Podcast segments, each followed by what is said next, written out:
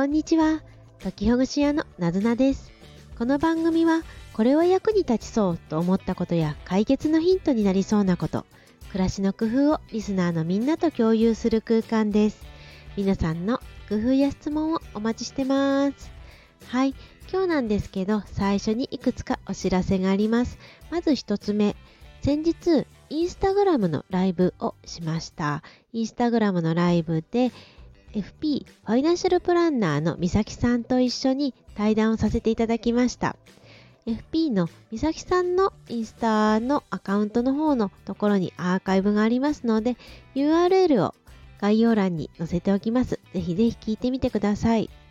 美咲さんはファイナンシャルプランナーで皆さんの人生であるとかお金のあのプランをね立ててくれたりとかアドバイスをしてくださるんですがとっても素敵な女性です。ででどうやってこういうお金のこととか投資のこととかあるいはそれ以外のことでどうやって一歩を踏み出すにはっていうようなことをテーマにお話ししました。ぜひぜひお越しください。そして2つ目のお知らせなんですが私がこの、まあ、ライブ中にもお話をしたのですけれどここならというサイトの中でサービスをあのご提供しています。そのうちの一つが皆さんのやりたいこと達成したいことこれはやるぞっていうことその目標をこう応援するようなサービスです。具体的には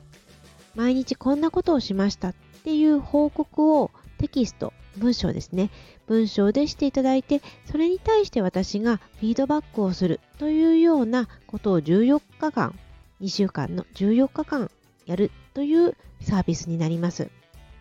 今でしたら、期間限定でとても、あのー、ね、お求めやすい価格になって500円というね、とてもお求めやすい金額でやっていますので、ぜひぜひこちらも見てみてください。こちらも概要欄に載せておきます。はい。そして、そして3つ目のお知らせというか、これはまだまだあのね、細かいところまで決まってはないんですけれど、実はこのチャンネルの放送がもうすぐ100回を迎えるんです。今97回かな ?98 回かな？そんな感じなので、あとちょっとで、あと3回ぐらいですか？で、100回になるんです。ねよくやってきましたよね、私とか言って。あの、どうして続けられたのかというと、一人にこうやって話をするのが楽しいっていうのがありますね。なので、この100回の記念、ね、100回ではなくて少しずれるかもしれませんが、100回前後の時に何かしてみたいなって思ってます。今のところ考えているのが、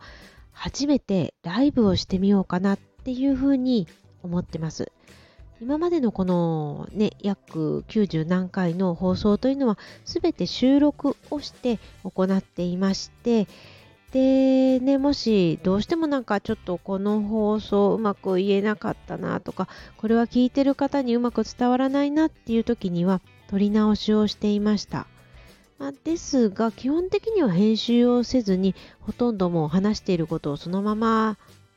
収録したものを発信しているっていうタイプになっています。とはいえ、やはりライブはね、緊張するでしょうし、初めてのことなので、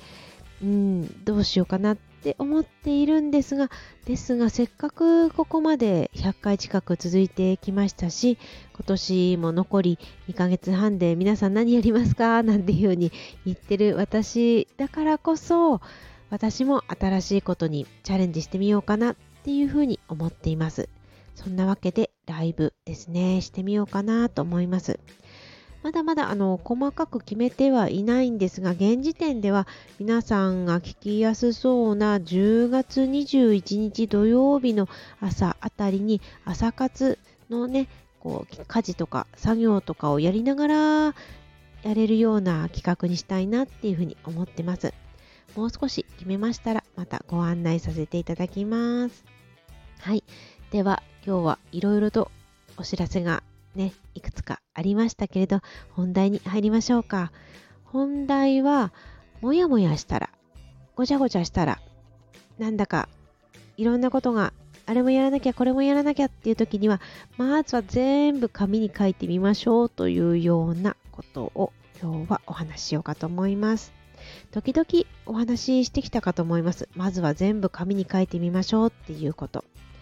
これ意外と意外とすごく役に立つと私は思ってます。私自身もああれもやらなきゃこれもやらなきゃあどうしようっていう時はやってますね。全部紙に書くっていうこと。この紙に書くのは綺麗にまとめて書くじゃなくてもいいんです。もう走り書きでも思ったことを何でもいいから書いてみるっていうようなことをしてでそれをその後で少し分解したり整理して書き直すっていうことを私はしています。皆さんのやり方様々あるとは思うんですけれどまずはもう字が汚くても何でもいいからあれもやらなきゃこれもやらなきゃっていうことを全部紙に書いてみてください。何がいいかというとこの全て紙に書き出すっていうことをするとまず一つにはすごくすっきりします。心がすっきりします。そしてやらなきゃなって思ってそれを記憶しなきゃって思ってるんですよ人間はね。このやらなきゃって記憶しなきゃって思ってることに脳のリソースというんですが資源を割いている使っていることになるのでその覚えてなきゃなっていう記憶のための分だけ紙に書いたことによって脳がすごく軽くなると言いますか他のことをやる資源がねエネルギーが湧いてくるんですそうするとこの紙に書いたやらなきゃなっていうこともやもやしてることがこれをどういうふうに自分が取り組んでいったらいいのかっていうことが見えてくるんですよねこれ不思議なことに。まあ、不思議なことにって言ったんですけど、まあ、まず見える化したっていうことと脳の、ね、エネルギーを使える部位が増えたっていうことでそれでどれからやっていったらいいのかっていうことが分かるようになってきます。で、まあ、その書いた紙を見てこれは今やらなくてもいいだろう。これは後でやっても大丈夫とかね。これは雨の日にやった方が良さそうだ。っていう内容のものもあるかもしれません。あるいはこれは人に依頼することだから早めに依頼しておいてそれで、えー、その、ね、依頼された人が何かしてくれてる間に他のことを自分はしようっていうことを考えられるかもしれません。または、あ、これは本当に緊急性が高いからまずはこっちをやろう。他のことはもう今日できなくても仕方ないって諦めるとかね。そんな風にどういう風に進めていったらいいのかということが紙に全部書くと、うん、それがねこう全体像が見えてくるのでとってもいいと思います。逆に私があまりおすすめしないやり方っていうのはこのモヤモヤしているであるとかやらなきゃいけないことがたくさんあるっていう時に思いついたものから始めてしまうことですね。本当に緊急性があってそれをやらなきゃっていうこともあるんですけどだけどそういう時はね急がば回れっていう 昔からのことわざもある通りいきなりやり始めるんじゃなくってまずは心をすっきりさせてから脳を軽くさせてから取り組む方がきっといいと思うんですよ。ね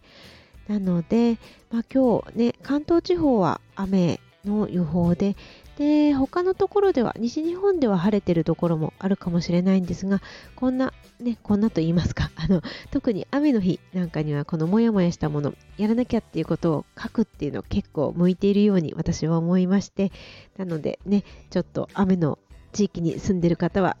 今私が感じてること今あなたが感じてることやらなきゃなって思ってることもしくは心がこんな風に感じてるっていうことを何でも何でも